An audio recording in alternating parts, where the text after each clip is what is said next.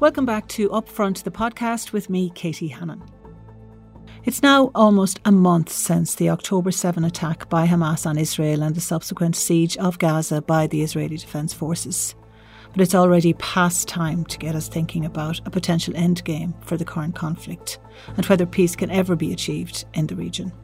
So, on this week's podcast, we wanted to speak to someone who has been long involved in peace negotiations between Hamas and the Israeli government. Joining us from Jerusalem is Gershon Baskin, the co founder and former co director of the Israel Palestine Centre for Research and Information. I've just been reading your open letter uh, to Ghazi Hamad, the Hamas spokesperson, which is an extraordinary letter for many reasons. And I want to get to that in a moment, but maybe first, as one of the very few people who has had close contact with both the the uh, Israeli authorities and the Palestinian or the Hamas leadership, I should say, over many years. Maybe you can try and help us understand, in as much as we can, what is the thinking on both sides here. Maybe talk about the Hamas side first. What were they thinking ahead of the October 7 attack? it's, it's impossible to understand what they were thinking in light of what they did. Um, and I don't believe that there's a disconnect between what they were thinking and what they did, although their initial response was denial, including in recent days, the same person, Ghazi Hamad, who's sitting in Beirut, uh, responded on camera to the BBC We don't kill children, we don't kill women, when they clearly did. I mean, they could say that there were many people. Now, I, I heard a figure that 3,000 Palestinians crossed the border on October 7th into Israel. So they could claim perhaps that individuals who were not Hamas, who were people with guns and belonged to other organizations, came and did some of the horrors that they did in Israel. But we have head cameras from Hamas combatants with guns and anti tank rockets that they shot at homes with families in them. We have videos of someone, one of their people, killing children in front of their parents. Um, the music festival that took place, where they surrounded them with their Toyota vehicles and machine guns and anti tank rockets and RPGs and massacred 300 young people. This was them. There is no excuse that they can say this was someone else. It was Hamas.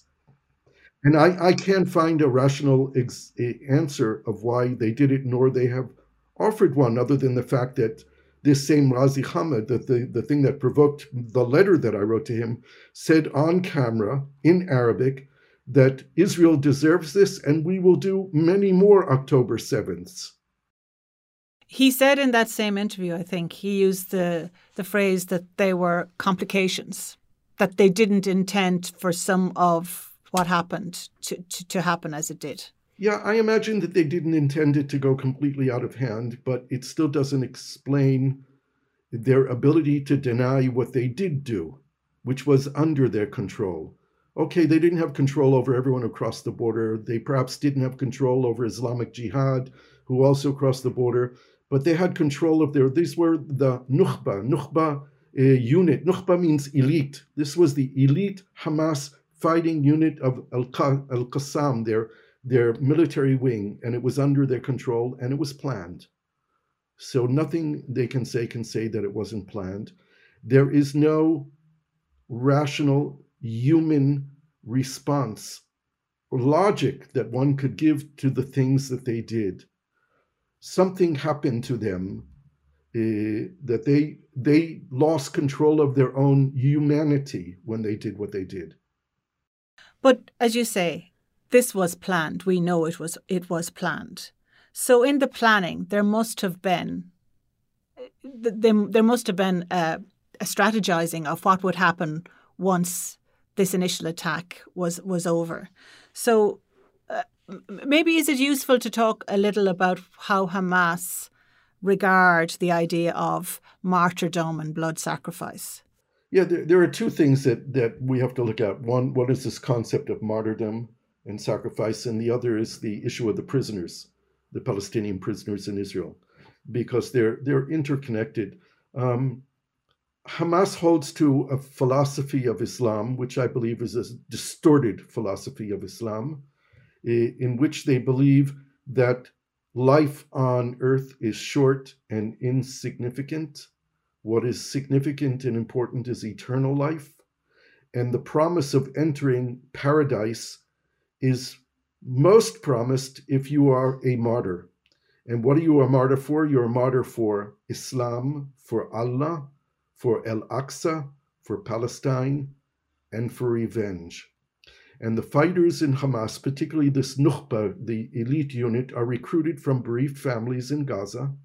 They go at the end of every round of warfare with Israel and they go to the homes that have been destroyed or families where someone has been killed and they recruit the children and they educate them in their view of Islam and they tell them that their most important duty in life is to get revenge for what Israel did to them, destroying their home or killing a member of their family and uh, and and they believe that they will enter paradise when they go and kill Israelis. Being killed is a duty. Being killed is the end result. Dying for Allah, for Palestine, for Islam, for Al Aqsa, for revenge is all part of life's duties. So I've always claimed all these years on Israeli television in studio, sitting around a table with retired generals who talked about Israel has to create deterrence.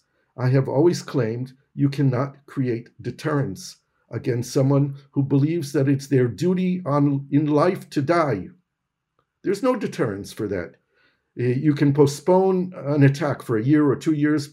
They will decide when to attack again. They control the battlefield, and they always have. And they have also determined when there's a ceasefire and when there's not a ceasefire. It's always been in their hands. It's not in Israel's control. Now, the second issue, and this is very important because the person who is directly in charge of everything that's happened since October 7th, and obviously before in the planning, is a man named Yahya Sinwar, Abu Ibrahim. And Abu Ibrahim Yahya Sinwar is the person who is the link between the military and the political wing of Hamas. He is the political leader of Hamas. He spent 22 years in Israeli prison for killing Palestinians, not for killing Israelis. He killed Palestinians who were suspected of being collaborators. He was known to be extraordinarily cold hearted and brutal, someone who killed people with his own hands. Uh, and he rose to a position of leadership. And he made speeches in Gaza over the years that led us to believe that he could be pragmatic. I have always cautioned and said, I've never met someone in Hamas who I would describe as moderate, except for one person, and that was Ghazi Hamad, who I use the word moderate with him as well. But I've never met someone in Hamas who is moderate. But I did say there are people in Hamas who are pragmatic, who understand that the burden of governance that has been on their shoulders for 17 years requires them to supply food and water and education and welfare and, and building and law and order and etc etc and the burden of governance has weighed heavily on some of these people who have made them more pragmatic. And if israel would respond in a proper way to their pragmatism we could change the nature of relations between israel and gaza israel and hamas can I just ask you, because I think um, the conversation we've just had, and if people weren't aware of your background, they might think this is just another Israeli guy giving out about Hamas. But you have been you have been very very critical of the Israeli role in this over many many years. I'm I'm a peace activist. I've been working with Palestinians for 45 years. I was a civil servant in my early years, the first civil servant in Israel responsible for Jewish Arab relations in the Israeli Ministry of Education. I helped to create a department in the Ministry of Education for education for democracy and coexistence. I led a, a, um, a research center for 24 years of Israelis and Palestinians working on the two state solution. I advised two prime ministers. And I also opened and led a direct back channel to Hamas for the release of the Israeli soldier Gilad Shalit, who was in Hamas captivity for five years and four months. I've been negotiating talking to Hamas for 17 years. And all this time, I have been critical of the Israeli government's position, saying that Israel cannot control another people for all these years and expect to have peace. For many years, I believed that the solution was a two state solution. Uh, I'm not sure that it's any longer viable. Uh, what I have said over the past few years is that for me, one state, two states, three states, 10 states is not the primary question. The primary question is do we start talking to each other from the principle that everyone living between the Jordan River and the Mediterranean Sea has the same right to the same rights. That's the bottom line principle for me, which is essential. And, and it and it encompasses the principle of mutual recognition of our right to be here. We have to begin to look forward and not only look backwards. And, and that's what I hope will emerge at the end of this horrific trauma that we're all going through. Well, in terms of the Israeli side, then, what what do you think that they are discussing an exit strategy at any level there? What what is the thinking there? Because again, it's difficult to see where this can possibly go from the outside. Right. I don't think they're beginning to discuss an exit strategy, and they have to be. Uh, the incursion into Gaza has already begun, and what we need to avoid is any any chance at all that someone would suggest that Israel should stay in Gaza and reoccupy Gaza. And God forbid people will come along and say, let's rebuild the settlements that we evacuated in 2005. I've an exit strategy that I've wrote together with some Palestinian and Israeli colleagues. Uh, we're trying to fine tune it. I sent a proposal to members of the Palestinian Authority government indicating what I believe that they need to say right now because they are helpless in this situation. The Palestinian government in Ramallah has no ability to change events in Gaza. But what happens the day after is crucial. And it's important to understand that the Palestinian Authority cannot ride on the back of Israeli tanks and take over Gaza. That's a non starter. But what will be needed is what I suggest is that we look at what the Arab League did and the Arab world did in ending the civil war in Lebanon, which was to send a multinational Arab led force to Lebanon, which should be the same kind of framework to send to Gaza. But there are other parts of the puzzle that need to be coordinated. One is there needs to be an international dedication to Israeli Palestinian peace if it's on the basis of the two state solution, which apparently it is, then all the governments in the world, including the government of Ireland, need to put their money where their mouth is and stop saying two state solution while only recognizing one of the two states. It's time for Ireland to recognize the state of Palestine. You can make it conditional. Another part of the puzzle is that the Palestinians need to engage in deep political reform to get rid of the corruption, to have democratic elections, which they haven't held since 2006, elect a new government which will govern the West Bank, East Jerusalem, and Gaza. And at that point, the government of Ireland and others could recognize the state of Palestine. And of course, there needs to be Israeli uh, American pressure on Israel to fall into line and accept that they need to end the occupation and allow Palestinians the right of self determination. That, together with a massive amount of international aid, uh, directed toward rebuilding Gaza and led by the Palestinians. Okay, a couple of questions on that. Is there any way of knowing or, or sensing, getting a sense of what is the true support for Hamas within Gaza as of now? Look, the, there were ser- serious polling done over the last 20 years by different polling agencies. The most reputable is Dr. Khalil Shikaki, who runs the Palestinian Research Center that's based in the West Bank. Um, his polling before the war showed that if there were elections, Hamas would get a maximum of 30% of the seats in a Palestinian parliament. A maximum. Of course, in the wake of warfare, they get a lot more support because they have solidarity behind their struggle against Israel. I think if there, when there will be Palestinian elections, I think that there are conditions for political parties to participate. I think that part, political parties should be required to support the idea of peace with Israel based on ending the occupation. In other words, parties who are dedicated to the destruction of Israel would not be allowed to run in the elections. I think that's legitimate. I think that it's legitimate the Palestinian official position in negotiations with Israel all the time was that the Palestinian state would be non militarized.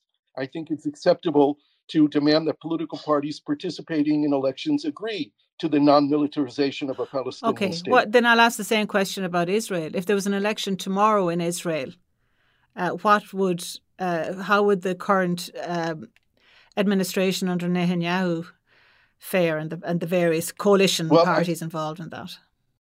Yeah, I think that when the war is over, and we have the day of reckoning um, and, and then elections, we will see the end of the Netanyahu era in government. There are significant calls for Netanyahu to resign now. because he does not have the trust of the people. He does not have the trust of the army. He does not have the trust of his own political party. The voices are sounding loud. He won't resign. He will be forced to resign at the end of the day. And he and his government, and I believe that all the previous governments need to be held accountable for bringing us to where we are today. They are directly responsible. Isn't that, though, a very powerful motivating force to keep the show going as is now? Because it certainly is, and there are all those voices that you hear at wartime. Is that we don't we don't do the account taking now. We're at war. We need to be together, and we need to have solidarity and behind the army. But when significant generals, retired generals, and people from the Israeli Shin Bet and the Mossad say in public that Netanyahu needs to resign because we don't trust him to guide us through this war. This is a war that Israel has to win. And it's not only a war to defeat Hamas, it is a war to repel other enemies of Israel like Iran and Hezbollah, who might perceive that Israel is weak because of the ease at which Hamas breached the Israeli borders. They need to be repelled to understand that Israel is, in fact, very strong. But we still don't have enough solidarity and unity of support in Israel to first save the hostages. That has to be the number one duty before defeating Hamas. We have a moral responsibility to bring the 240 hostages in Gaza home. We ha- there's been reports, of course, Hamas have said some of those hostages have already been killed in, in the Israeli strikes. We've have we any way of, of verifying any of this information now? No, there's no way of verifying it. And, and what I caution everyone from all sides is that everything that is said, everything that is shown, and everything that is not said is part of the negotiations on the hostage issue. Everything. So we should take everything with a grain of salt. When they show us a video of three women who are being held hostage, this is aimed at putting pressure on Israeli society to put pressure at the government to release prisoners. It's all part of the psychological warfare that everyone is engaged in in these very sensitive and difficult negotiations. What about Israeli society right now? Are they looking at what's happening in Gaza and are is there any sort of build up of a sense of this is too much, this is too far? It's very little. One of the reasons it's very little is because we on Israeli television don't see it. What we see is like a video game. We see bombs hitting buildings and buildings collapsing, but we don't see the horror that the people of Gaza are living through. We don't see the human catastrophes. That's not in our view. And people don't ask because we're so consumed by the pain and trauma that we are suffering. When friends of mine in Gaza contacted me in the, in the first week of the war, I contacted more than 100 friends and colleagues in Gaza to tell them that I'm concerned, I care about them, I'm worried about them, I'm praying for them. Um, I, many people from Gaza are still, whenever they can, communicate with me. And when they ask me, why is Israel doing this to us? Why are they killing us like this? And I tell them, well, don't you know what Hamas did in Israel? And they don't know because they haven't seen the pictures of what Hamas did in Israel. They only see what Israel is doing to them. So we have two societies who are at war with each other who only see the picture from the prism of their own television screens. And we don't know the mutual hurt and suffering that we've been causing each other. There is a human catastrophe in Gaza. There's no doubt about it. But the Israelis are not aware of, about it. And if they are aware, they care a lot less than they but do about the hostages and the death that took place can I put you, Garshando, that is that really credible? Because we all have phones. You know, all of these images are all a week. They're unavoidable. Even if you tried not to look at them, they are everywhere. So surely Israelis and and Palestinians alike have access to the, to those to those images. Uh, Israelis are watching Israeli television. They're watching three main uh, television stations in Israel, and if there are 24 hours of uh, television on, it's on all day and all night. Uh, 23 and a half hours uh, are showing the Israeli side and the Israeli perspective, and a half an hour shows what's happening in Gaza. And of that half an hour that's being shown of what's happening in Gaza, we see the physical destruction. But we are also hearing all the generals and the army spokesperson telling that Israel told all the people to go south, to leave their homes. So if they bomb a building in Jabalia refugee camp and that building takes out not one building, but a whole city block, the Israelis see the physical damage and say, wow, we have a powerful air force. but they don't know that 100 or 200 or 300 people were but killed. But again, I ask you, are they not and are they not seeing the social media? They're not seeing it on on no, no, they don't. They don't see the social media that you and I see, that people around the world see. I spend a good part of my day when I do turn on the television watching Palestinian television also. I'm one of very, very few people in Israel who turn on Palestinian television or watch Al Jazeera to see the other side. Most Israelis don't see it, and quite frankly, they don't want to see it just like in, in, in Gaza, they're not seeing the Israeli perspective. They don't know. When I told a young woman who I know in Gaza, they killed babies, her response was, Hamas doesn't do that. And I said, but they did. As you've said, you've been a peace activist for 45 years. For 17 of those years, one of your main contacts in Hamas has been Ghazi Hamad, uh, the international spokesperson that we will all have seen by now uh, doing various interviews. And you have described in the past at how you believed you glimpsed some humanity in him. You thought he could possibly be the only one that that could be considered a moderate. You said you've spoken to him over a thousand times over all those years, and of course your relationship with him was was crucial in that hostage negotiation that you were at the centre of back in 06. And you kept the back channels open even after October 7th but now you've shut that door. Well, he actually shut the door before because in the last four days he hasn't been communicating with me. Um, we had some very difficult conversations during these past three weeks. Um, I said some very direct things to him. He said direct things to me. We've done that before. We've been open and honest with each other. I don't think we ever lied to each other. It may be at the very beginning when we were testing each other before we developed some kind of basis of trust that enabled the breakthrough that eventually brought Gilad Shalit home and released 1,027 Palestinian prisoners. Um, so he actually stopped uh, communicating with me. But when I saw those press conferences and where he denied what they did, and then he went on and justified what he did, and not only justified what they did, he said, We're going to do it again and again and again. That for me was the straw that broke the camel's back. I just couldn't deal with it anymore. And quite frankly, I was getting phone calls, and people from all over the world were contacting me, but mostly people in Israel were contacting me and saying, Look at your friend. Look at your that that was what people were saying to me. Look at your friend. This is my friend, the person who's justifying killing innocent Israelis and promising to do it more. And that was what led me to write that very harsh letter to him, which I don't know if he read. I don't know if he will read it. He won't answer it. Yeah, just uh, for people who won't have it to hand, you open with, I believe this will be the last time I ever communicate with you. Um, and then you go on to, to talk about, you know, your relationship over the years and basically saying, this is too much.